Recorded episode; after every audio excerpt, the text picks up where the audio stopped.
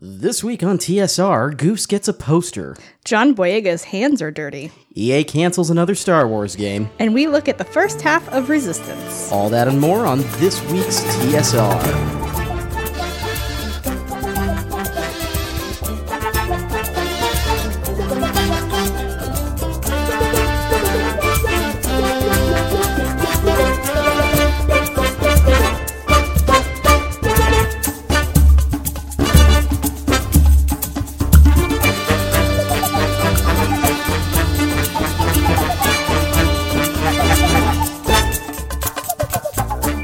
Listeners. Welcome back to TSR. Uh, hey, Nancy, how's it going? Hi, Brian. It's going. It's been a while, and we're very, very sorry. we are. okay, so we told you that we were taking a little break for the holidays. That was true. We had family in town. Great, great. That's all fine and good. It makes Um, it difficult to podcast when they're staying in your house. Yes, it, it, it does. Uh, the bigger problem is I got sick for almost three weeks. You did, which makes it hard to talk when you're coughing Yeah, so profusely.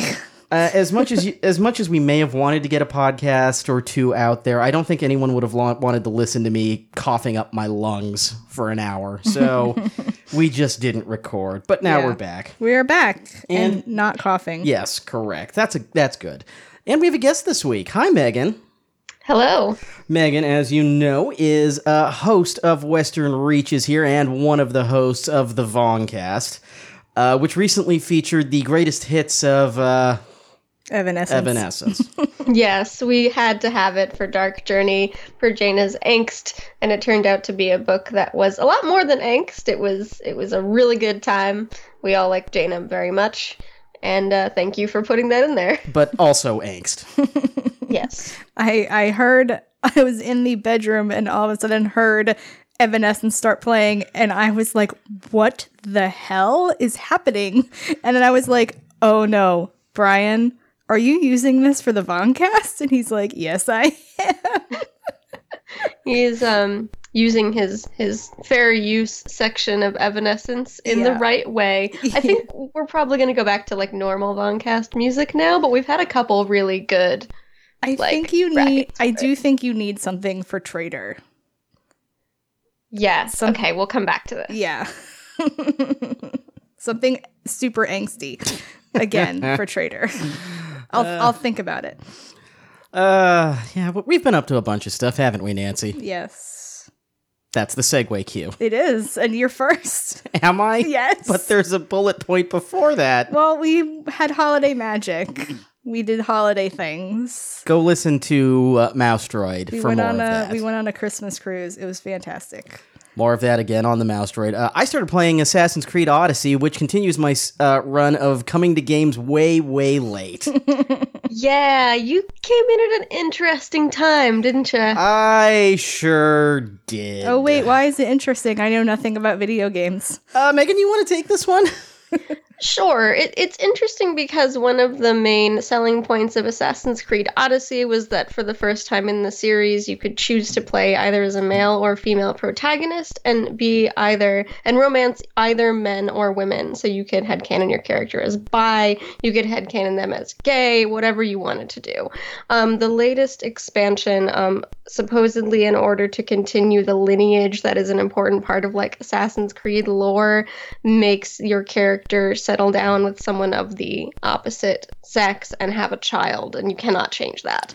And a lot of players were justifiably upset that their role play and their representation had not been uh, was not allowed to be part of the canon since this the character settles down and has a child is now the canon ending That That came- that, sounds bad. like came out last week or something it's a relatively recent dlc that did this Yeah, I'm. Uh, I- I'm doing that Michael Scott cringe gif right now. That's uh, that's, that's not, not great. yeah. Is this a Bioware game? Uh, no, um, Ubisoft, I believe, uh, is Yes, the pub on this one. very bioware-esque um that's definitely one of the things that got me excited about this game was that it was it was assassin's creed with bioware mechanics That's Yeah. why this is the first Assassin's Creed game I've ever played. so it was uh I think understandable that people were rather shocked by this ending, especially if you had gone into it going, uh, as a lot of people that I know did, going, I want to play as a lesbian, and then were basically unable to incorporate that into the end game. Yeah, that's kind of lame.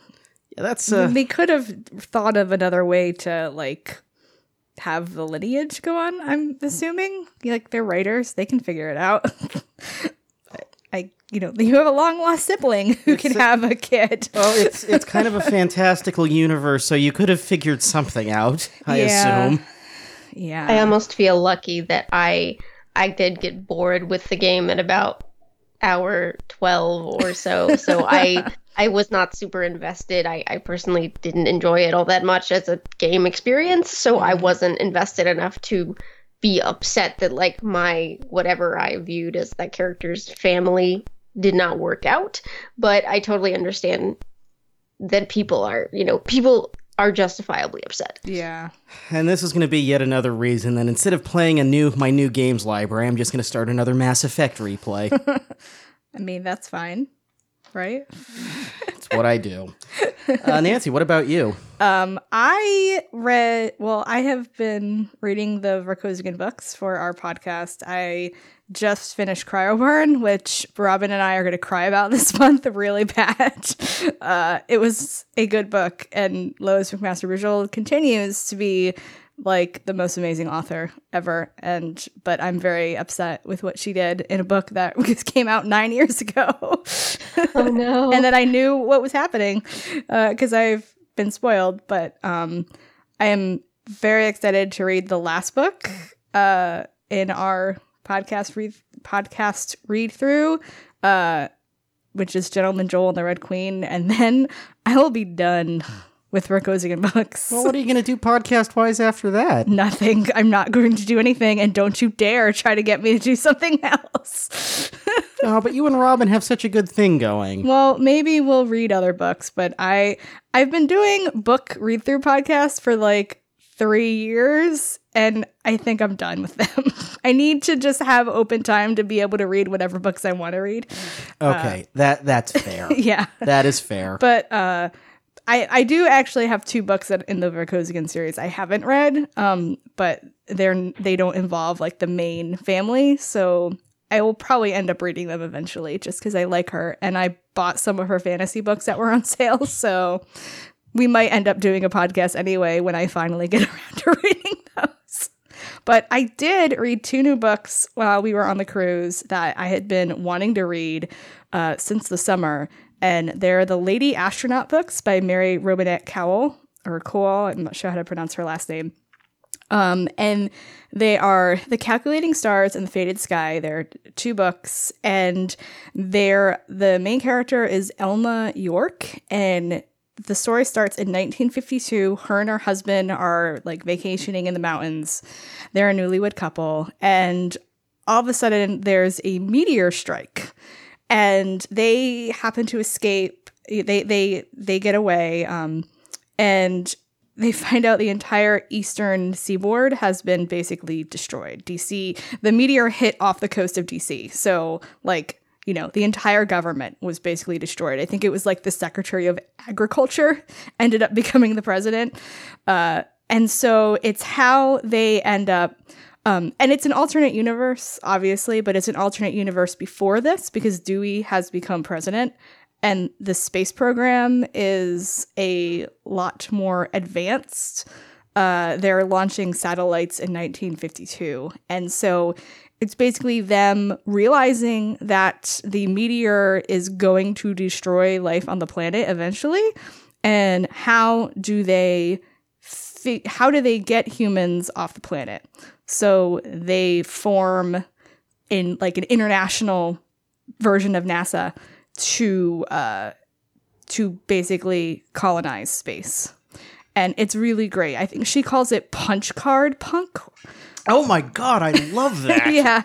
So and and Elma is a computer, uh, which you will know the term from Hidden Figures.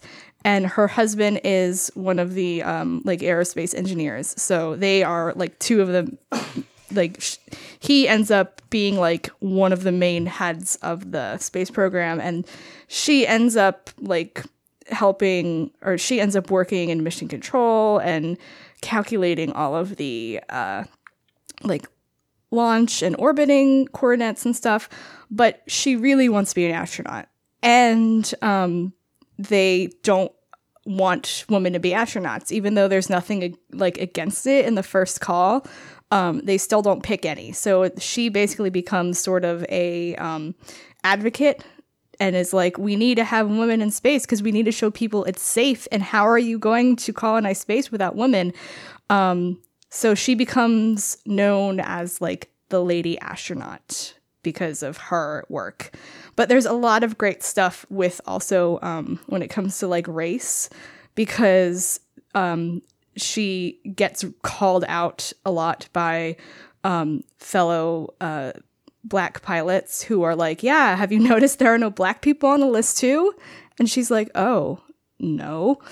Uh, so it's it's a really great they're really great books. I really, really enjoyed them, and there's going to be more in the series, so I am super excited about that. So I highly, highly recommend them. They're two of my favorite books of the year, and it's my jam. is alternate, history space stuff. alternate history space stuff. I'm mad I didn't think of this book sooner. Uh, oh, I forgot to mention on the cruise, uh, I read uh, Chuck Wendig's Zeros, which was great and appeals to people who grew up with the internet of a certain period of time. Ah, very cool. Uh, so if you're into BBS and uh, hacky things, you'd love Zeros.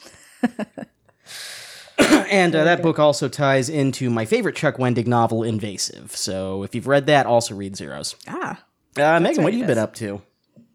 So I recently finished Crown of Thunder, the second book in the Beasts Made of Night series, which is a YA fantasy duology. It's really cool. It's kind of a combination of like it feels a little bit Assassin's Creed-ish and a little bit anime, probably because the author at one point refers to automail and I was just like, "Hmm, that's anime. but um it is about like monsters made of sort of smoky, oily substance that manifest um if people sin is like the simple version of the kind of fantasy like magic system and it's a lot about people with knives fighting giant monsters um, the pace is is pretty fast it's kind of like your typical ya uh, writing style, but the fight scenes are really cool and the magic system is really unique. So uh, I liked that a lot. I've also been playing Spider Man for the PlayStation. Uh, it came out a couple months ago, but I'm finally just now getting into it. I'm a little burnt out on superheroes, but I bought this because a friend helped work on it and I wanted to support her. But it turns out to be just a really solid game. The traversal is a lot of fun, the dialogue is really energetic. Now that I've seen Spider Verse, I have a little bit more of like a connection to the characters, and it's a good time. It's an open world game, so like I've been spending a lot of time just going and finding things and you know checking off boxes, and it's it's been quite satisfying. Did you have the same experience where I did, where the first time you just started slinging webs and just traversing the city, there it just felt kind of magical, and you kind of marveled over how they how did they nail this uh, travel mechanic? I will fully admit that I wasn't very good at it to start off with, so a little bit of the magic was lost because I was just so inept. but now that I've gotten a hang of it, I don't know if you've done the um the uh, research stations. I did one of the first research stations where what you have to do is swing through like clouds of pollution. yes, I did that one. Um, and it's actually really fun because you have to swing really high and you can like swing off of cranes. And now that I'm comfortable with the control scheme, it feels very fluid. So that's kind of, it took a while for me, but the magic did arrive, you know? Uh, yeah, I mean, I, I've played other Spider-Man games, and uh, th- this is definitely the first one where uh, traveling via web actually is fun. A lot of the reviews mention that there's no real incentive to use the tr- fast travel because the web traversal is just so pleasant, and I found that to be completely true. Okay, here's the thing. This is the first I've heard that there's fast travel in it because I've enjoyed that enjoyed the web slinging so much. yeah, I think like there there is, but it You don't really need it. Nah, it's it, it's plenty of fun without. Uh, hey, the news, Yes, Uh, the news. and, and we have a very important piece of news and that the uh, I'm, I'll let you take this the one. the star of Captain Marvel has a brand new poster. That's right, Goose the cat, The most important poster. the most important poster. I love how all of the posters, they're like, you know, they're all so serious because they're like the character focused posters. So they're all the characters like looking badass and like ready to go fight and save the world. And then there's just the cat just staring at the camera, like super serious. I, I'm still a little sad that the cat's name is Goose and not Chewy. yeah. I, I get why, but I can they, still be have they sad. explained why they changed it or they just changed Probably marketing. I mean, that makes sense because, you know, having, I mean, I don't know. But there might be, because it takes place in the 90s. Mhm. Like, if now, if like she ends up in the current days, she might get a new cat and name it Chewy. So, Possible. also, like, if it's in the 90s, it would make, I think it would make sense for her to have a Top Gun named Y- yeah. cat. Yeah. I mean, if you're gonna make a reference, it's for this movie. It'll be a Top Yeah. Gun reference. She hasn't even seen the Star Wars prequels yet. Well, we know in the comics, Carol is a giant Star Wars nerd. Yeah. Uh, Spider-Man: Far From Home got a new trailer. Uh, Nick Fury's in it. Really? Yeah, you haven't watched it, have you? Why'd we put it in here? I've been I've been found out. Listen, I haven't seen the first Spider-Man, so my interest is low. I'm sure I will see the first Spider-Man before I see in our Endgame, you know, just because for completionist reasons. But like I also haven't gone to see Into the Spider-Verse, even though everyone has said how great it is. Because I'm like I mean, Spider Man is fine. There's nothing wrong with Spider Man. I've just never been a Spider fan. Haha. As someone who's also not really a Spider fan, Spider Verse is very good. But you're making me feel better about the fact that I watched the trailer like once in preparation for this and don't have much else to say about it. I, I will say that I didn't add this, but in related news, um, our friend of the show, Preeti Chhibber, who is one of the hosts of Desi Geek Girls, which hopefully will be coming back soon, um, is now is go writing a tie-in book for, to Spider-Man: Far From Home, and that's really really exciting. And I'm super happy for her because she is a huge Spider-Man fan.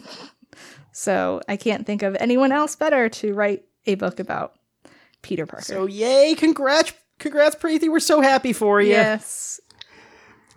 Uh, I should pull up the show notes again and stop looking at TweetDeck. Yeah, Uh, you should do that. There is a new Star Trek show on the way starring Michelle Yeoh. And that is awesome, which means I finally have to watch Discovery.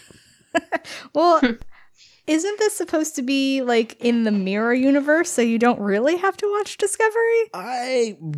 Is it? That's what I heard. It's her mirror universe character who's kind of evil. Well, in that case, I still need to get CBS All Access. Yeah. Um, but the sh- the showrunners are two women, two Asian women, I th- I believe. And we cast a wayward eye towards Star Wars.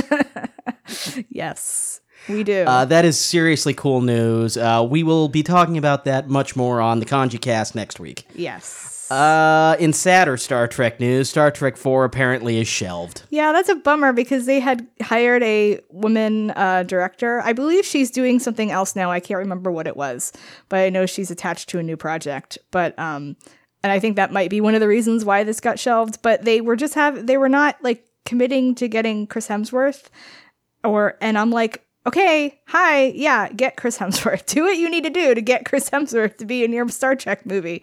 And then people were like, well, is, it doesn't have to be Chris Hemsworth. It can be any guy playing his dad. I'm like, no, that scene is iconic. that scene made Chris Hemsworth a star. He needs to be in it as his dad. But yeah, I'm, I'm bummed because I really liked the Trek 2009 movies, except for the second one, which we will not speak of. No, we will not speak of Into Darkness. No. Uh, and here's a complicated one for me. Yeah. Um, a Ghostbusters sequel is coming. A a sequel to Ghostbusters two, and I have feel I have complicated feelings about this because my first fandom is Ghostbusters, Aww. And I really liked Paul Feig's Ghostbusters, and this isn't going to tie into that. But I also really like the original timeline. So my solution is Spider Verse the shit out of this. Are there other Ghostbusters like timelines? uh, there is a cartoon timeline. There's a Um, cartoon timeline. The real Ghostbusters, which was the 80s cartoon, which is an offshoot from the movies. Are they the same characters though, or different characters? They are the same characters, but it's its own universe. Oh, uh, and that universe ties into the real Ghost, or uh, the Extreme Ghostbusters, which was the Extreme 90s. Yes.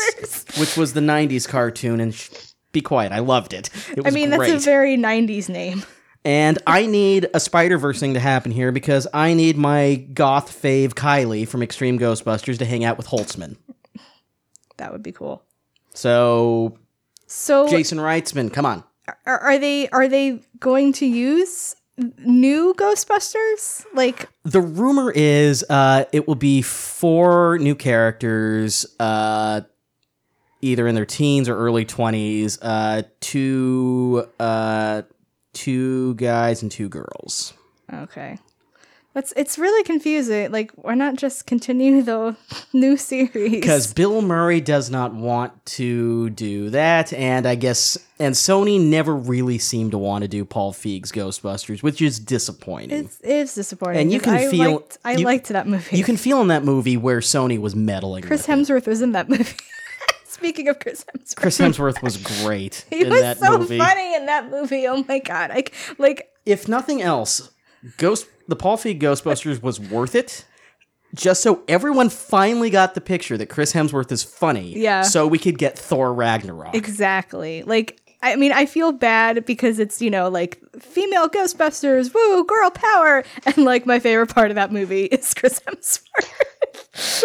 but he's just so funny when he's like, which picture is best? And he's like playing the saxophone. And then when he's when they're like, "Are you going to answer the phone?" He's like, "Oh, it's in the fish tank." He just has the driest delivery. Uh, I'm excited for the new Men in Black. Yes, I am too, because it reunites uh, Chris Hemsworth and Tessa Thompson, and bisexuals all over the planet will be found dead when that releases. Oh, please don't die. that would be sad. Uh, let's move on to some Star Wars, shall we? Yes, we should. John Boyega has an Instagram post from the set of Episode Nine in which he has dirty hands. He has two Instagram posts actually, but the one it has with him and with dirty hands. To which my response was, "So does this mean that Poe and Finn get dirty?" um, but yes, I'm excited because John Boyega is great in action scenes, and I like. I know some other like podcasts and you know people on Twitter have talked about like the possibility of a stormtrooper rebellion and I'm like the idea of Finn leading a stormtrooper rebellion is like the greatest idea ever. That is a great fan theory. To me, this picture was kind of a promise that Finn's going to get another big action scene, which is not exactly a surprise, but is good. There have been some kind of leaked photos of, I don't know how much we want to talk about this, but like of certain landscapes that he might find himself in that I think could be very well the site for this. Um, however, he gets his hands dirty. Uh, so that's a possibility, and I'm just looking forward to whatever you know heroism he has coming for him because I think that's one of the one of the most exciting things about episode nine is going to be these like really big action scenes. yeah. I'm I'm super super excited to see what happens. I'm also kind of terrified to see what happens. Uh, the other one I think was of his dressing room, and Daisy Ridley like left him a note on his uh, mirror. I forget what it was, but she was like ragging on him. Now I have to look it up to find. Oh, I haven't seen. I that missed that one. one too. Yeah, we have to find that one now. John Boyega Instagram. Uh, let me see. Why do I? Oh, it's there's a sign and it says "Prize Idiot of the Sets." and he he was already wrote Daisy leaves me the most loving messages. Aw. Aw, this, that makes me happy because that means they're on set at the same time. I mean, uh, episode. Or, But I think we we already knew that they were um like doing stuff together. But uh like yeah, I I I, I really like it's not that I don't like Rose. I just really missed Finn and Rey together in episode 8. they have such lovely chemistry. They really really really Yes. do. And it's a chance for the whole trio to be together together. yes. And and with Rose too. They can be a quad what what would it be? A quadruple? quartet, a quartet, that's the word. There you go. It's like what? I I don't know. I'm, I'm just imagining all four of them on the Falcon while something bad is happening and they're trying to work their way out of it, and it makes me happy. Yeah. They they're all so complementary with each other. And it would be like a really good contrast to uh like Kylo being all by himself, constantly looking over his shoulder for Hux to try to kill him. And meanwhile the the four of them are like super happy camaraderie fun times and it's just like yeah kylo this could be you but you are being a jerk That's a good point. The contrast. Yeah. Like fandom has given us so much good uh, trio content, and the movies have not so much, and I want them to. I know. I know. I'm like so it's like every when uh the lead up to the Force Awakens, everyone was like, "Oh, like Poe, Finn and Rey are so great and I love them all already." And then we got really great Poe and Finn content. We got really great Finn and Rey content, but we didn't get them all together. and I'm like I'm like, okay, so Poe and Rey have now introduced themselves to each other. They're on the Falcon. They they they've been having conversations, you know, because we know from the Poe mm-hmm. Dameron comics. So they can all be mm-hmm. they can all be friends now. Let's all be friends. Yes. And it feels like they've been friends for years because they have been friends in all the fan art, Yes. but that's not like in the movies. And it, it when it is, it will be a beautiful thing. yeah, it will. I'm so excited for all that. Oh, my precious cinnamon rolls. I love you all so much. uh Electronic Arts cancels another Star Wars game. this one, uh, codenamed Project Orca. This was going to be the replacement for Visceral's Ragtag. Uh, that was headed up by, I believe, their Vancouver studio, and yeah, that one is- is gone as well. This is not the Jedi Fallen Order, correct? Uh, That's- no. okay. okay. This was you would have played as a bounty hunter. Oh. Um, That's my, my Yeah, tone shows my that. excitement. yeah, yeah. Um, As as much as I do really want a good, solid Star Wars open world game, the bounty hunter stuff is not a big draw for me either. So I think this is unfortunate for the studios and unfortunate for the people that were working on this and thought maybe this was like the project that was going to end up coming to fruition. But it's hard for me to get excited for something that we haven't seen any uh, information about, and that sounds a lot like 1313, which was also canceled. So we shall see. One day, our Star Wars video game will come that is the spiritual successor to KOTOR, but it is not this day. No, it's not. And, you know, I, I do see a lot of people that are mad at Electronic Arts, and Electronic Arts is not exactly, I'd say, uh, showered themselves in glory uh, with how they've held the license. But I'm.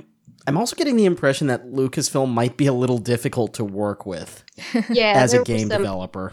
comments, which I think are the same things that you're referring to. Some news about how the studios found it onerous to work under the approval system that Lucasfilm had in place, and that's, I, I mean, on the one hand, a lot of licensees do it. On the other hand, that's understandable. If there's a real like uh, company culture clash, you're gonna have trouble. Yeah. It's it's sad because like I know there was a lot of controversy about Battlefront 2 and the whole like game mechanics and all that stuff, but the story part of it was so good um that I'm like, can't you do that like with like ma- and make that its own game? Like th- that it was just I mean, I didn't play the game, but I watched the game. and like that's what I that's what I would love another another game like that.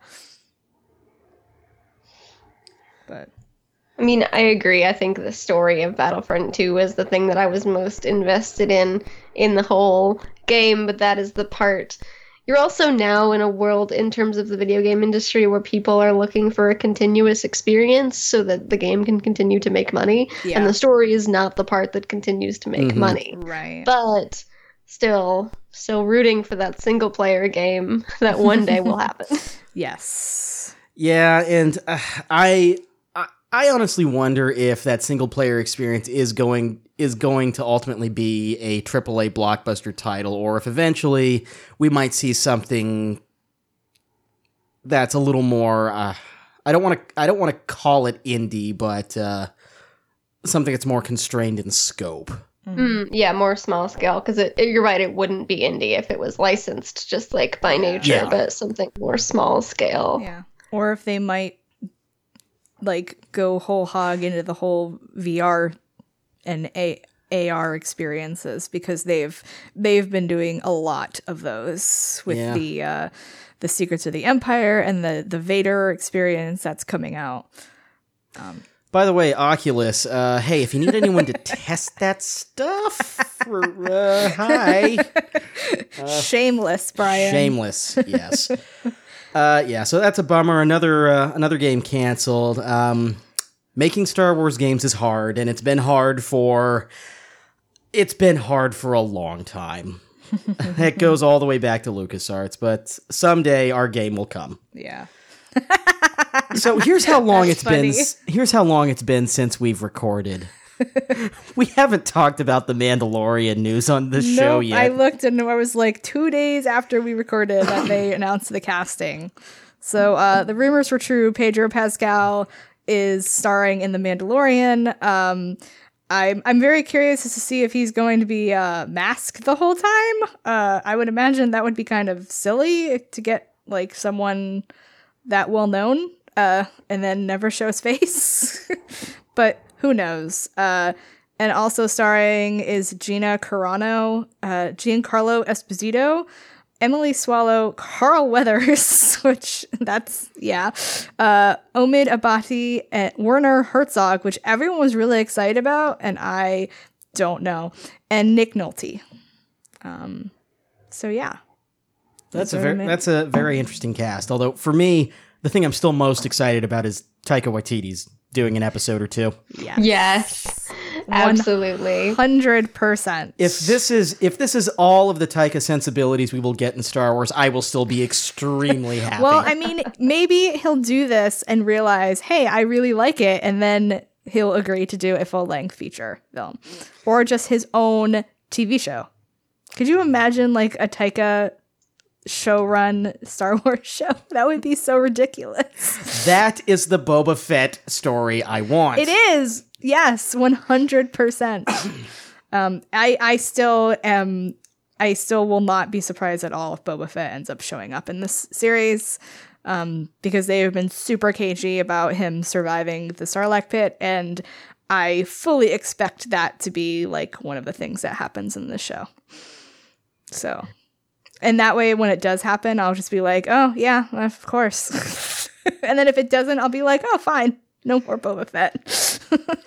The part about this that I'm most interested in, other than Taika Waititi, is Gina Carano, Oh, who is yes. a mixed martial artist, and I really Ah. want her to be a Darth Maul or Asajj Ventress type character, where she's mostly known for like jumping out of the shadows and attacking people. yeah, we really we really need more female villains, like period in Star Wars, but we haven't really had any in live action except for um Captain Phasma. And we really we really need more of them. like way way more. I am here for all that. yes. Yeah, whether she's a villain or a hero, I'm just really excited to see what they do with her fight choreography. Yeah, exactly. And I'm like, I'm interested to learn more about the show. Like, I've never been super invested in like Mandalorian culture or anything. Um, I was more interested in it in uh, Rebels. Um, but that was mostly because of the connection to Sabine and liking Sabine so much. So I think a lot of my interest is going to be whether or not I really like this character um, and how he connects to the whole like culture because like I you know Mandalore is where is is Mandalore in like the like where is Mandalore in the galaxy? I am the last person to ask about galactic charts. because I'm like this is supposed to be like sort of on the edge, like more like wild space area. So like I'm wondering if like he has been kind of like away from Mandalore like Sabine was and I just want to know more about it. I'm assuming we'll find out soon in about 3 months. Actually, uh, this is a good point to tie in some news we got yesterday. we did get um, news yesterday. Yes, uh, EA, or uh, Disney Plus is going to be Oh, shown right. off at the same time Celebration is happening. So there's a lot of speculation that uh, we're Well- going to see a bunch of Mandalorian stuff at Celebration uh, because that dovetails nicely into getting the non-Star Wars fo- or non-Celebration folks hyped up for uh, and ready to buy Dis- or, uh, Disney Plus. That would make sense.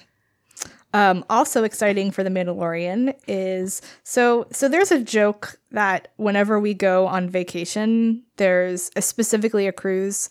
Uh, there's news that drops, and this is because the first time we went on a cruise together was when they announced that J.J. Abrams was going to be directing Episode Seven. so that's how long ago that was. Uh, so it's just become a running joke ever since then. And uh, we did get some news while we were on a boat. Well, we were in St. Thomas at the time, so we actually were able to uh, see the news. Um, and that's that Ludwig Göransson is going to compose the score for The Mandalorian, and that makes me very excited because he was the composer for Black Panther, which I freaking loved that score. Oh, that score was so good. He also did uh, Creed, Creed 2, Venom, and Fruitvale Station. And in television, Brian, he did Community. He did Community. Yep, Community and New Girl, apparently. Community's Community had some clever music throughout its run, so hey, I could see that. Uh, he also has produced records for Haim and Chance the Rapper, and he recently received three Grammy nominations for his work with Donald Glover on the latest Childish Gambino album. So he is very, very good. Um, but yes, I'm excited to hear his hear hear his take on Star Wars music. Uh, That is one of the things I'm liking about spin-off movies and television stuff is seeing other or, er, hearing other composers try their hand at Star Wars. Yes. I mean, like Kevin Kiner has such done such good work with like Clone Wars and Rebels and I loved Michael Giacchino's score for Rogue One and I loved John, John Powell's score for Solo. So I'm I love getting more Star Wars music. Always a good thing. Yep. Uh, speaking of celebration, uh, they announced that several voice actors will be attending, including Christopher Sean and Suzie McGrath from Resistance, which I'm very excited about, um, as well as uh, Scott Lawrence, who plays Yeager, uh, longtime Star Wars uh, actor James Arnold Taylor. I'm so glad back. he's back. Me too. Um, and Matthew Wood, who uh, does all of the the battle droids as well as General, General Grievous, and finally Janina Gavankar, uh, which is very cool. Yes, I'm excited. very good. Yes, I I'm like it's so funny because as soon as they announced it, Bria was like, "I'm not gonna hope for more Inferno Squad content, but I'm also hoping for more Inferno Squad content." She's so nice too. I'm sure she's very good in person. Yeah, I, I'm hoping that they get some of the other actors, especially TJ Ramini, because he's also really cool. and we can wear a Del Meeko Appreciation Society Yes. shirts. Our little Del Meeko fan club. Good soft boy, Del They're- Mico. He's a good, soft boy. They're a good pair.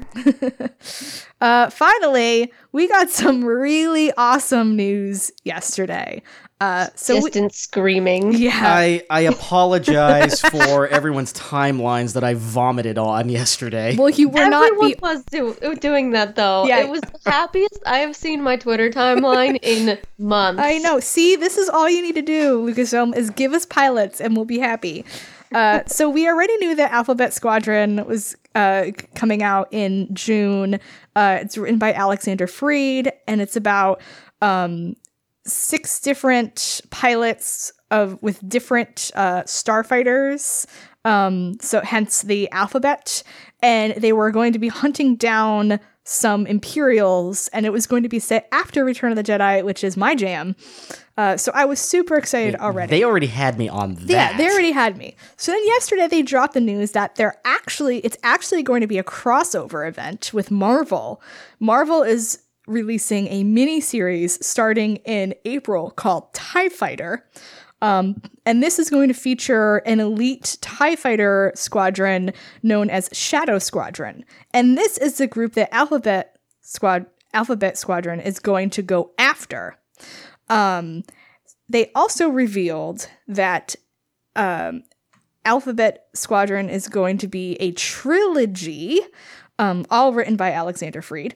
Uh, they revealed the cover, um, and they uh, then Del Rey revealed some additional information. Uh, the cover is gorgeous. It features a lady pilot on the cover, and we were all like, "Okay, but who is she? Tell us more." And so her name is Erica Quell or Erica. I'm not I sure. think I think uh, internally Del Rey is pronouncing it Erica. Erica. So Erica Quell.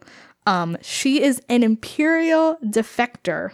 One of my favorite things. And Alphabet Squadron was sent on this mission to hunt down Shadow Squadron by none other than New Republic General Hera Syndulla. Everything about this is so incredibly good. Yes, Like- it's all so great. It's like they they just layered every little detail yesterday, and every layer Yeah. just got better. Yeah, Del Rey was just there. Del Rey was looking at. They're like, "Oh, did we not mention this?" And I'm like, "Thomas." and the fact that it was a the, the lead was so buried on the starwars.com article like- i'm sure they had a very good reason for doing it the way they did but it was like okay here's the co- here's the cover for a comic. Great. Oh Yeah. and it's by Jody Houser who's doing really good work on age of republic. Oh and Alphabet Squadron's going to be a trilogy, and then you hardly comprehend that, and then there's the cover with this like awesome lady X-wing pilot on it, yeah, and she has really great hair and That hair I- is stellar. yeah, um i'm just really looking forward to more of kind of what we got in twilight company which was really great original characters Yeah. a really um gritty and interesting and deep examination of like what it is to kind of really live in the star wars universe yeah. and I love uh, Alex Freed's writing style. I love the way he kind of makes the Star Wars universe feel lived in in the same way that the movies do, and to make it feel strange and mysterious. Um, he's worked on. Oh my gosh, what was the name of that Star Wars game that was about a system where the Empire hadn't revealed to its citizens Uprising? that the Emperor was Oh. dead? Was it Uprising? Uprising? It may have been. Um, he did some of the writing for that, Oh, and using cool. that as an example for um, how he handles post Return of the Jedi stuff makes me Mhm. just really excited to see what he's going to do with the politics of it and the different complex ways in which characters react to that. Um, I just love everything about this. Yeah, I'm really excited. I was not a huge fan of Twilight Company. Um, it wasn't the writing that bothered me though. It was more just the story and the pacing. Like I just I couldn't get into it. Um, and I think it might have been just it was the lead up to The Force Awakens, and I had Your such a one track mind. Yeah, I mean there were parts of it that I liked. um, I didn't.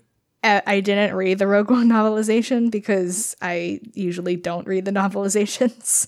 Um, but I loved his story and from a certain point of view. So I'm really excited to see his take on the pilot fandom. And uh, just this cover, so gr- I'm staring at the cover now, and I'm like, oh man, I might have to cosplay her.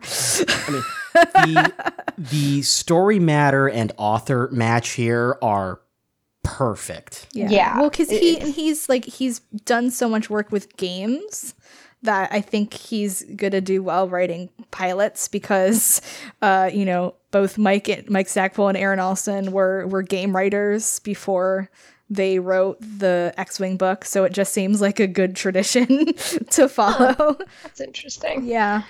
And as you said, his Mon Mothma story, and from a certain point of view, was amazing. And we could conceivably get Quell, Hera, and Mon Mothma together. Oh, Um, I'm just like in love with the name Quell. Yeah. His names tend to be really good. Like some of them are kind of typical Star Wars, like yeah. key smash random words, but some of them are like Nail for Jyn's cellmate. Um, Brand was the one of the Twilight Company members. Like Right. the names are just so cool, and I can't get over how well Quell just like fits into that. Oh man, Eric Erica Quell is just top tier Star Wars name. I am I am really excited to learn more about the TIE Fighter series. And like I'm thinking that that probably has to be the series like showing how she defects. Like I'm wondering if that's gonna be Ooh. that story. Oh, that's interesting. Because Yeah. then then it'll like it'll show that story, but also it'll give us like connection to the the TIE fighter pilots themselves. And so when she has to go hunt them down, drama.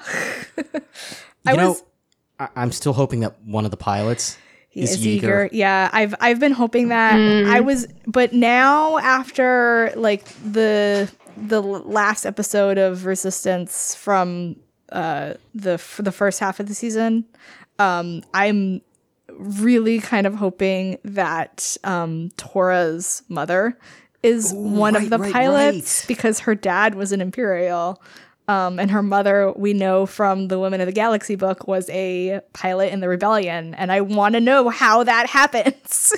I want the star-crossed rebellion pilot imperial captain uh, romance really Still- badly. Still one of my favorite tropes. They can use that whenever they want. yeah, I mean they did a whole book about it, Lost Stars. So, and I'm like, I'm also excited to see if we get like um just like cameos from other characters like you know even just a mention of wedge you know out somewhere. Um we know that this takes place um during the aftermath time frame because um del rey has i think they they had like a sort of blurb about it and they're like in the aftermath which was deliberately chosen that word. So this is like concurrently to that so I mean, I'm, I, I make everybody who listens to this show and knows anything about me knows post Return of the Jedi pilot stories are my Star Wars jam. This is like this is the road. This is the X-wing books we've been Yeah, wanting in the- the new canon. See, the only reason that I hesitate over that comparison is because the X-wing books did are kind of known for like having a lightness, and they are war stories, but they are also like Alston was very good at jokes, and I don't think this is going to be that. I think this is going to be a little grim, more grim than that. Mhm. But I don't know. That's just not that. Yeah, but the Not the that the comparison isn't there. It'll at be all, more- But it'll be- tonally, I it'll was be like, eh. It'll be more of the X-wing series during that chapter of Iron Fist than uh like Starfighters of Adumar. yeah. um, but the the more ma- the more s- macro point is uh, it's badass normals yes. doing badass things as the as the glue that just kind of holds the galaxy together, Yeah. yes. and And- I am here for that. Yes, and Quell is the X-wing pilot of the uh, of the team, which it can continues the uh, the X-wings are the best ship, and I Yep. This is believe correct. that, and, Mhm. and this is proof of that.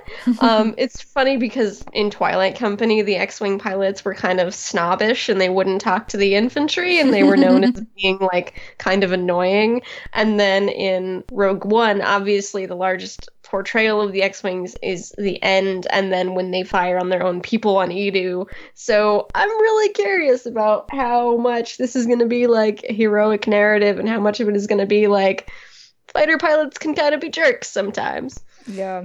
Uh, that that is apparently true in real life as well, according to various Marines I've talked to, where the uh, the uh, fighter jockeys are kind of. Well, I mean, we've all seen Top up. Gun. Yep, Top Gun. Yeah, the right stuff. Yeah. Oh, yeah. Uh, yes, I've not been excited this excited for a, a book announcement in a long time. Yes, yes. I'm ready to just go full We're gonna- fandom on this one. We're gonna get this book in June, and then Thrawn Treason in July, and that's gonna be a really great two months for me. it's a glorious time to be a Star Wars lit fan. yes. It's a trilogy, which means that the like our sadness, because you know this book, the, the Alphabet Squadron is just going to be like tearing everyone's hearts out. Our sadness is just extended, and I personally am ready for that. I I can't too. wait to have my heart ripped out and stomped on. it's gonna be great. Yes. Ah, boy, that was so. Ah, yay, yay. I, I guess we should finally uh, get to our discussion topic this week: Yeah. resistance. Yay! Resistance. So uh, I, we talked a little bit about the first half of season one on the last episode, but we're going to go into it more in depth in this part, and then also talk about the second part because we've had one episode so far, as well as a mid-season trailer, uh, which uh, showed some really interesting things uh, that bring up really interesting story implications. So uh, we talked about the first half of season one before. So Megan, what what did you think about Resistance? I know there are some parts of it that you weren't crazy about, but it seemed like overall you enjoyed it. I think Resistance's strength is the exact same thing as its weakness, and that is that the momentum isn't quite there. Um, I was thinking before I came on here whether I would like this show as much if it was not a Star Wars show. And I think the answer to that is that it's kind of impossible to separate because this show does, at the same time as it is staying away from a lot of the movie content and coming up with new things, it also leans a lot on the glimmer of this is a Star Wars show. You get to see droids and aliens that you're familiar with. And if it wasn't a Star Wars show, I don't think I'd be as into it. Um, there are things that I like about it. It's the complete opposite of Rebels, and that I really like all the episodes with cameos in them because I Mhm. mostly care about the characters that are already from the movies. I have a lot of trouble with Kaz. Um, not I don't think that he's written badly. I think the show is put together well. There's a lot of work that goes into the designs. It's just he's just not my type of character. And his motivation I don't think he is is moving is progressing very fast in in terms of his mission and in terms of what he wants. Um, kind of what he wants keeps changing, and that is is a weakness in the story to me. Um, so I'm a little. I'm getting a little bit bored with Resistance right now. But at the same time, I really like Yeager. I really like Phasma's appearance. Um, there are parts that I like about it, but it just doesn't have the momentum to keep me really interested the way Rebels did. Yeah, Kaz is very much an anti-Filoni lead. Yeah, uh, I I like him a lot. Um, mainly because I I feel like he's a good person. Um, and the show has done a good job of showing that. Um, I do want to start seeing more growth in him, which I think based on the trailer that we got, we will.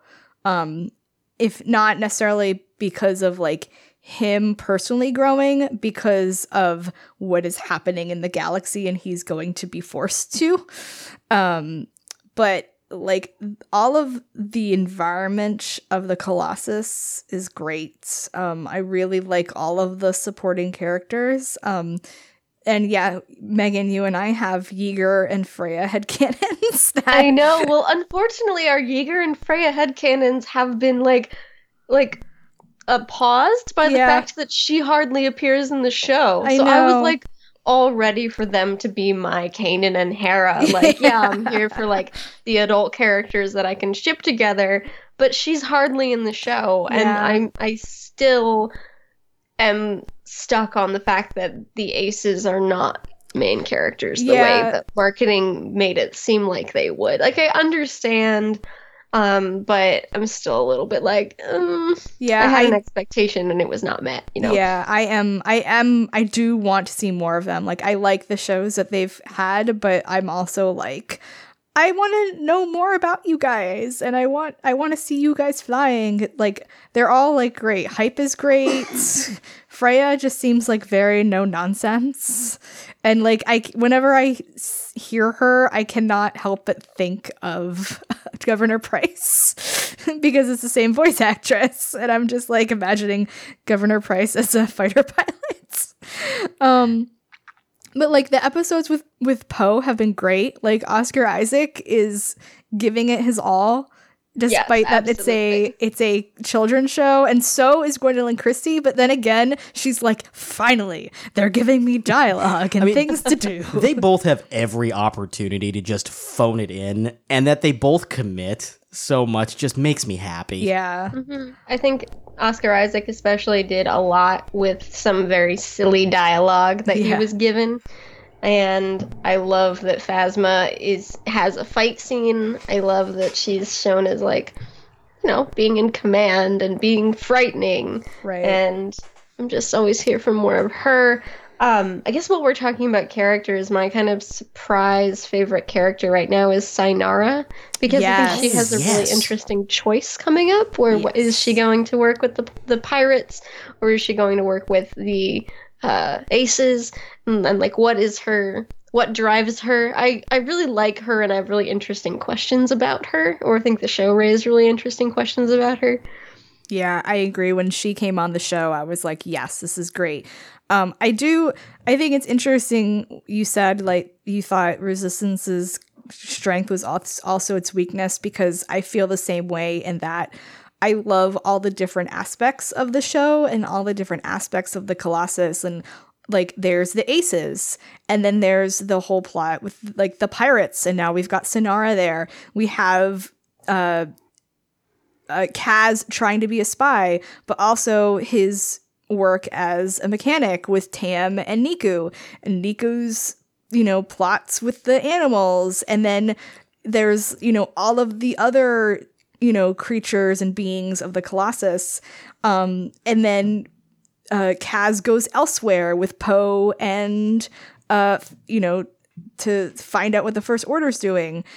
So all of these things are going on, but that's also the problem because all these things is going on and we don't get a focus on like we don't get a good enough focus on them. So it's very there's there's so much stuff going on which makes it gives the series a lot of depth, but then we're stuck going, "Oh, but I want to know about this and I want to know more about this and I want to know more about this." You know. Yeah, Kaz has not made too many decisions on his own yet in terms of actually moving the spy plot forward, and I'd Mhm. like more of that. Yeah. But I like the pace of life on the Colossus. You can tell it's a very kind of hurry up and wait place where, like, either nothing is happening and everybody has time to go to the bar, or it's like there's a crisis and there are pirates and everybody has to mobilize. And I think that's a kind of cool texture for it. Um, but it makes the pacing a little weird. Yeah. Yeah, I can agree with that. Um, so we did get a mid-season trailer, which like the animated shows trailers are super epic. but I've but I've also learned that they also mislead very well.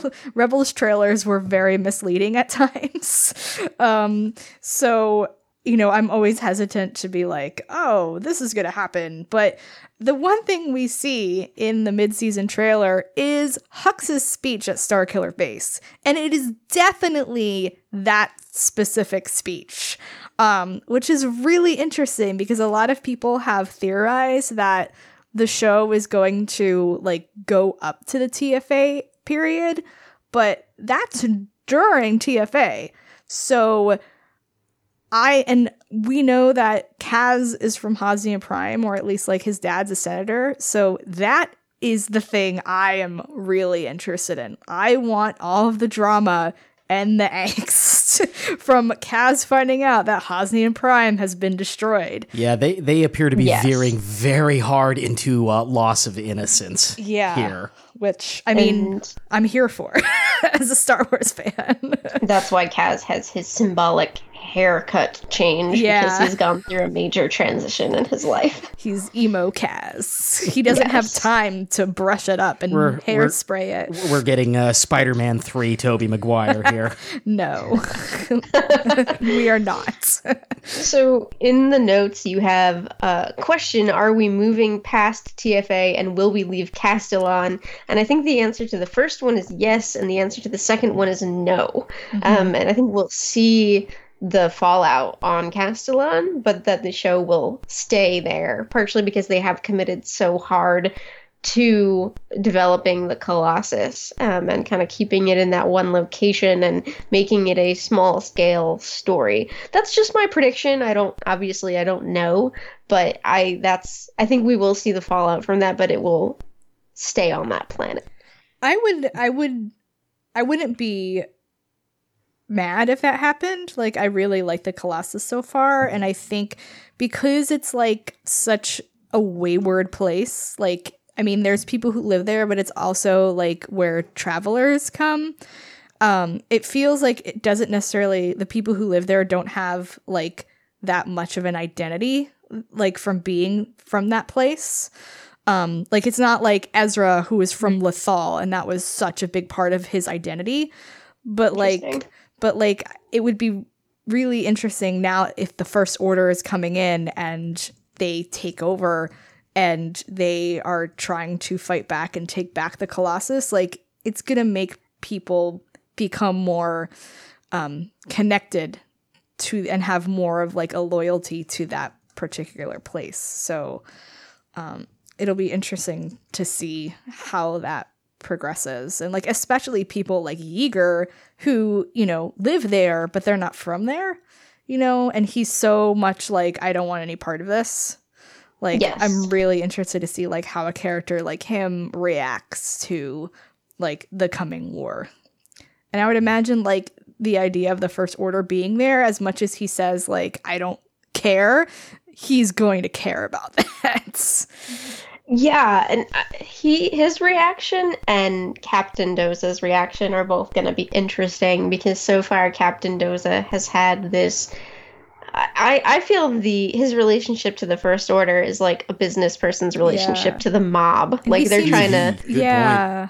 they're trying to get like protection money from him and he's saying no but he's not moving out of the neighborhood so i'm really curious about what uh, where they go with him and with Yeager. Um, one of my favorite episodes this season was the platform classic where we got Yeager's history, partially because I just find that character Yeah. charming, and also because it was sort of a more robust uh, backstory than we'd gotten for other characters.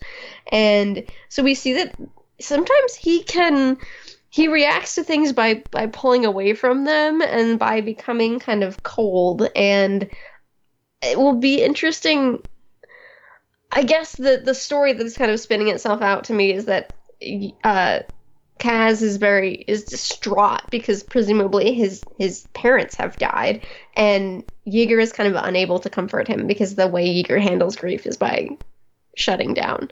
And that could be uh, like the the emotional arc of the second half but that's all speculation. That's all just like me writing fanfic now.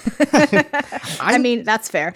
I'm still surprised that they're uh, dovetailing into TFA this early in the show's run. Yeah, because like TFA and TLJ are like basically back to back. So they're gonna end up having to go past TLJ, um, which is another reason why, Megan, I think your theory of them staying on Castilon is probably accurate because they can stay in that part of the galaxy and go forward in the timeline and not necessarily mess up anything with episode 9 or Oh, spoil spoil anything with episode 9. Yeah, that's a good point, and that actually also makes me kind of go back on a theory I had because depending on how much time there is between episode 8 and 9, um I had a theory or had like expected that Kylo Ren would show up on the show one day just Oh, because right. they've already had Phasma, they've already had Hux. Kylo Ren is like he's the moneymaker. He's the character that's on all the toy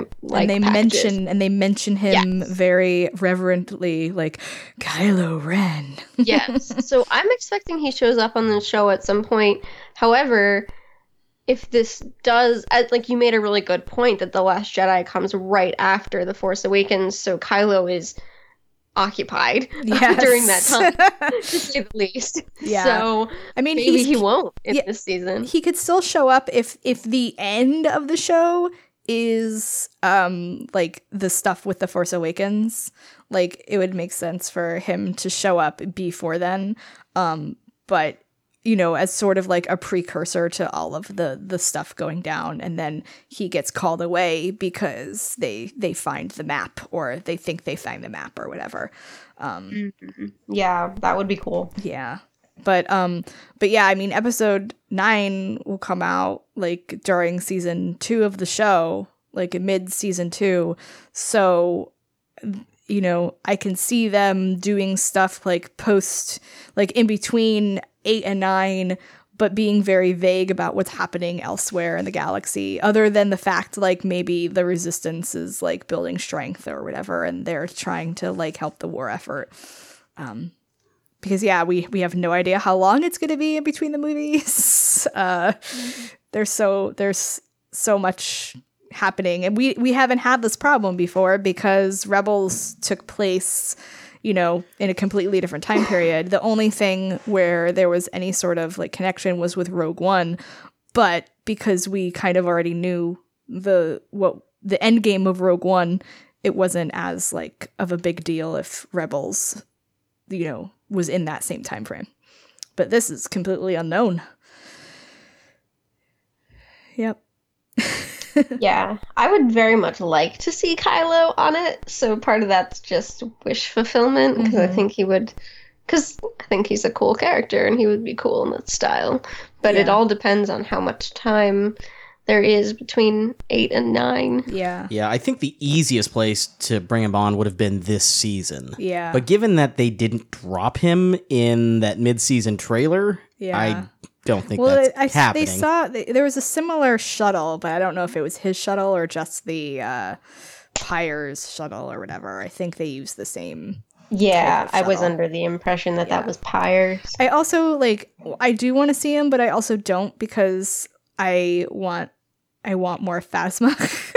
and I, Yes, I don't want her to be like overshadowed by him showing up. Like I want her to be like the big bad of the show, kind of. They um, could both show up. They could. they could. And then she could be like, I got it. Peace. You can leave. I'm fine. but yeah, like the the thing with Hux was really like, okay, like I could see them getting news about Hosnian, but I guess that's how they get the news about Hosnian.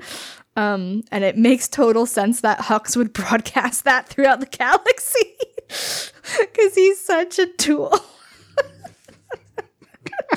I'm sorry. And now I'm imagining Kylo like getting that broadcast over the holonet and being like, "Oh my god, why?" Why are you so dramatic? Yeah, and then that that's like the most ironic statement in the world. That's true. Look in a mirror, dude. and that's why they're great together. exactly.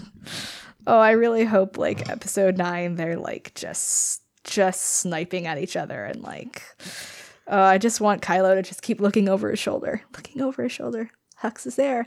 He's gonna kill you while you're asleep. So, uh, looking back at the first half of season one, favorite character? Mm, I would probably say Yeager, just because I love the gruff, you know, pilot.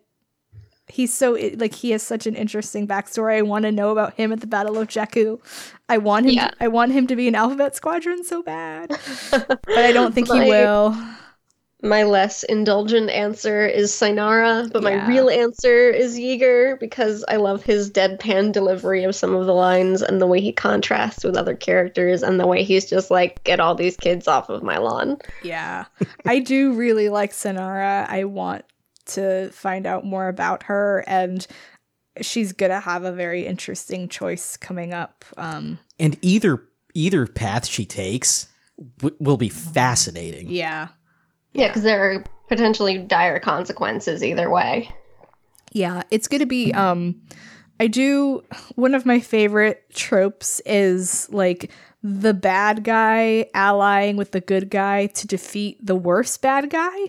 Um like an alliance of convenience. Um and I would kind of like to see that with like her and maybe like the rest of the pirates realizing Ooh, yeah. like oh crap the first order sucks for everyone let's fight them together i don't know if that's going to happen because the pirates seem like very bad you know bad people Yeah, I but- also want to see her disavow the pirates completely, but that would be a cool uh, alternative. yeah i just i just love that trope ever since buffy season two Yeah. when spike came to help them defeat angel I mean, that, that's when you know you've got a really interesting character. Is that you could go either way with these choices, Yeah. and the result would be excellent. well and that was one of the things i was i was hoping they would do with kylo in episode 8 was do the whole like okay i have to ally with you guys to defeat snoke but obviously it didn't go that way. But i love that trope and want to see it more in star wars. And I love Neeku.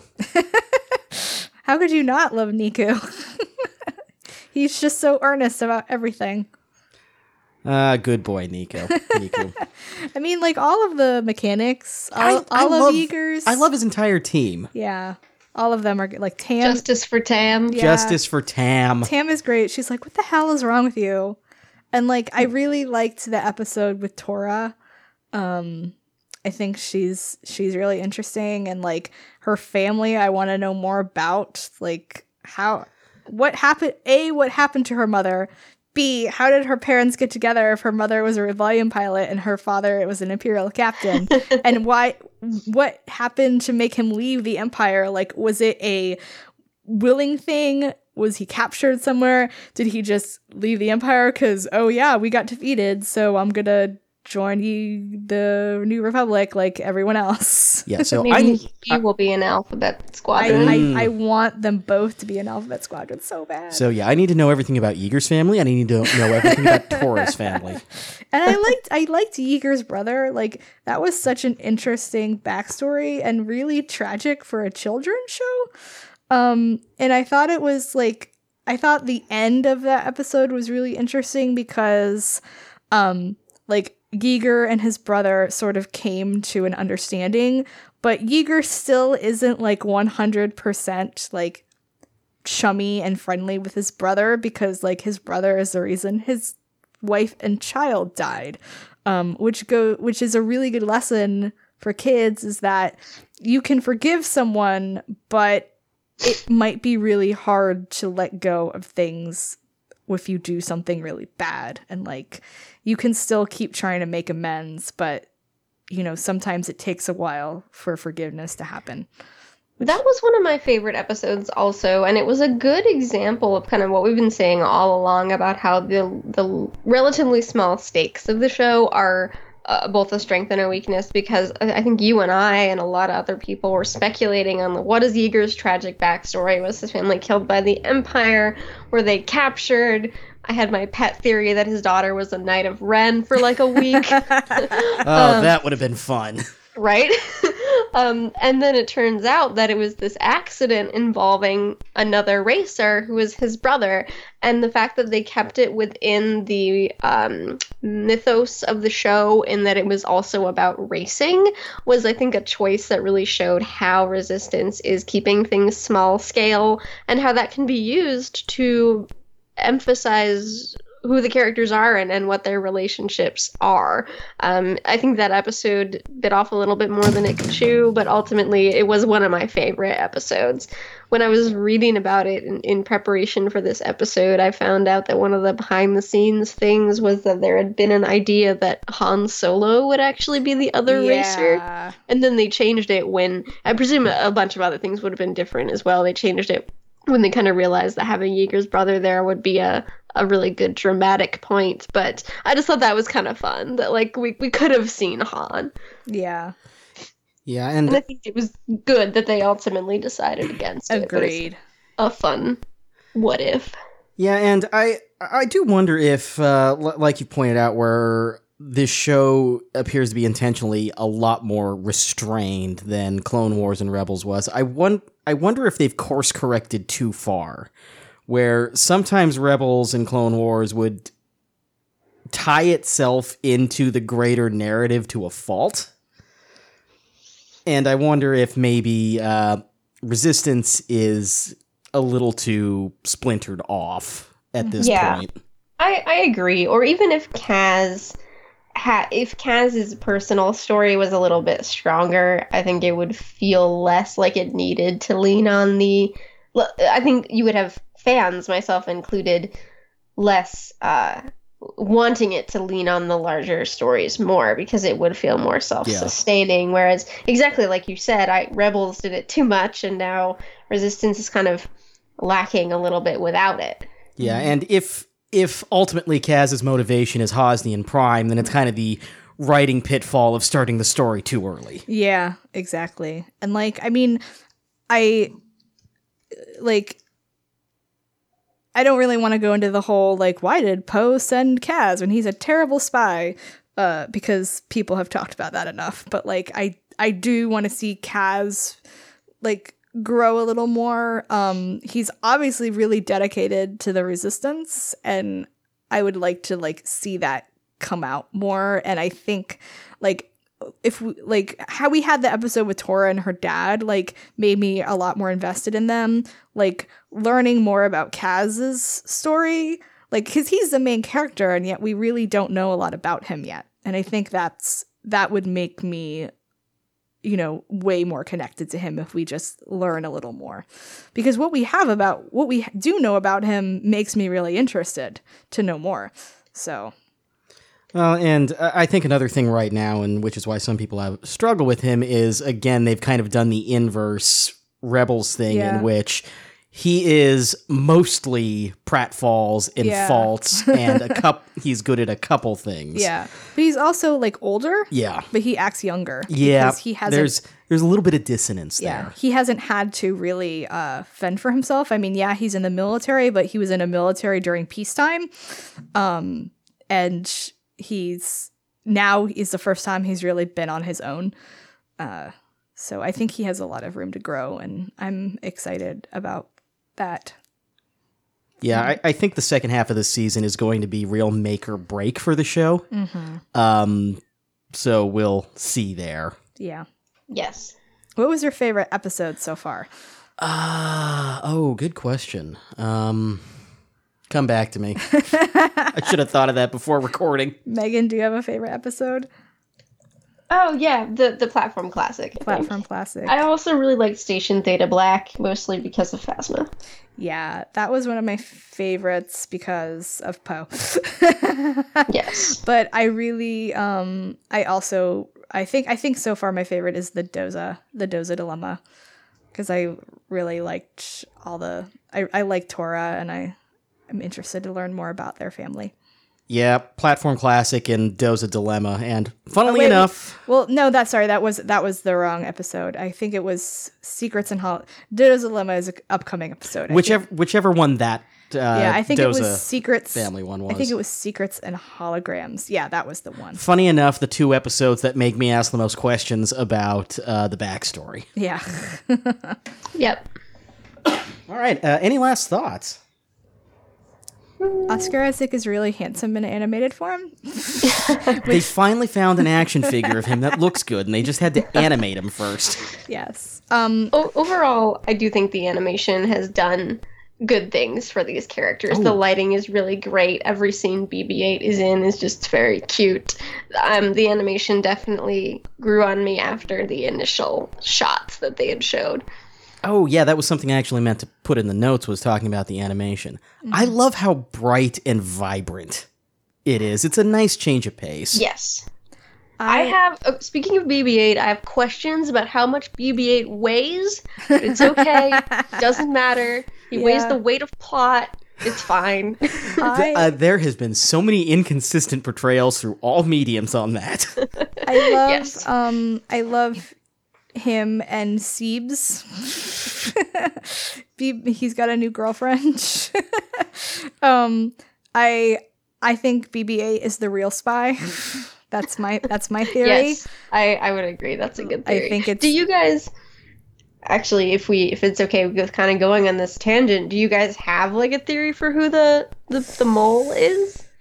I don't know if it's one person. Like, cause I think, I I think Kaz is so set on there being one spy, but I think it's more that there's just a presence there in in general, and I think like I think if anyone, it might be Doza, just because he's working with them. But I I I'm.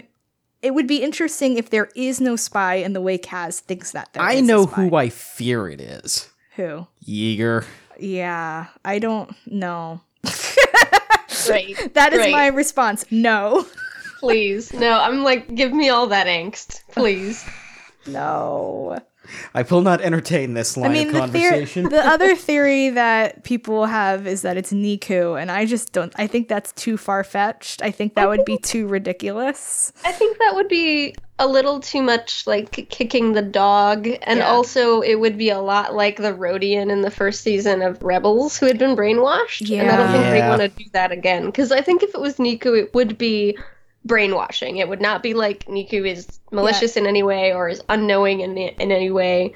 Um, I can't help but think that that would be the only way to go with that. That would be at all satisfying from a character perspective. Would be brainwashing, which like we've seen plenty of times before, but I, I don't think they're going to repeat it that closely. yeah. Right. Um. I I could see it being someone like Aunt Z, just because she knows everyone and like she's so like Plugged in. yeah. But again, like I don't think we've seen enough of her to have it be her. Um I think if there is one particular person and it's not Doza, I think it being Yeager was is the most logical, but I don't want that to be true. My head says plausible. My heart says no. Well, well, but, but also it'd be really interesting because he is so much of a I don't want to get involved and his history is with the rebellion. So the story reasons for why he would then help the first order would be very interesting. Oh, it would be the deepest cut. Yeah, I'm like what what happened to you, Yeager? Explain yourself. Oh, it's gonna be him, isn't it? don't stop. I think that is one thing that speaks to the strength of the show is that we're all like braced for this. Like, who's it gonna be? So that all- question is still an interesting question. we're all braced for pain because we know what this we know what this series does. we know what they do. We know you, Star Wars. We know what you're doing. yep. You're going to hurt us. Yep. All right. Well, we will go ahead and wrap it up there. Megan, thank you so much for coming on. You're welcome. I'm glad that the timing worked out. Yes.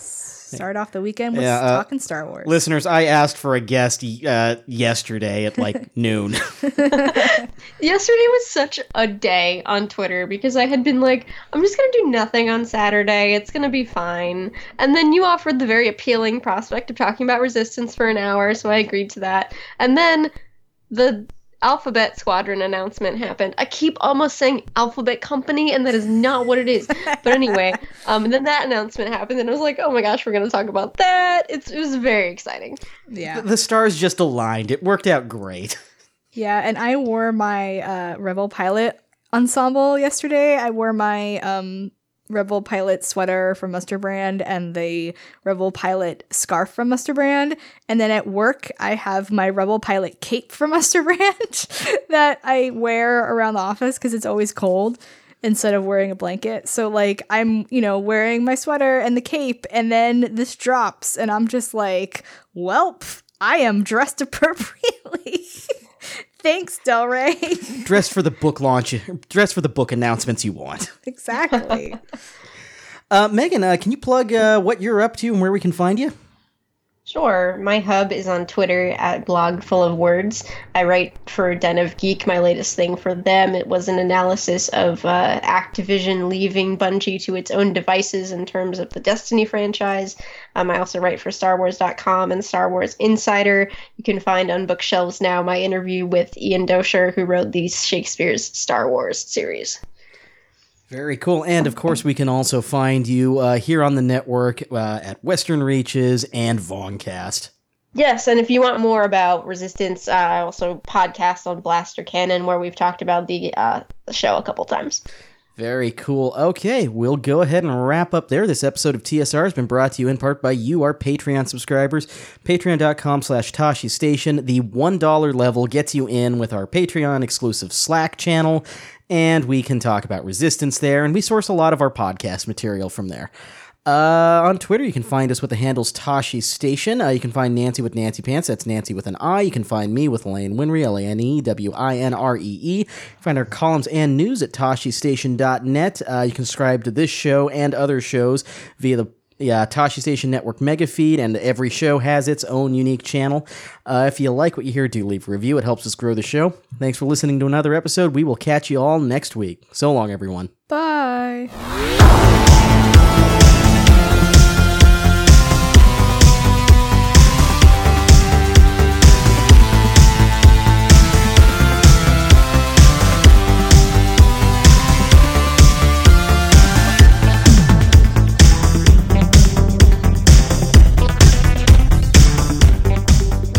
TSR is brought to you by you, our Patreon subscribers. Visit patreon.com slash Tashi Station to help us keep the lights on and to get access to our Patreon exclusive Slack team.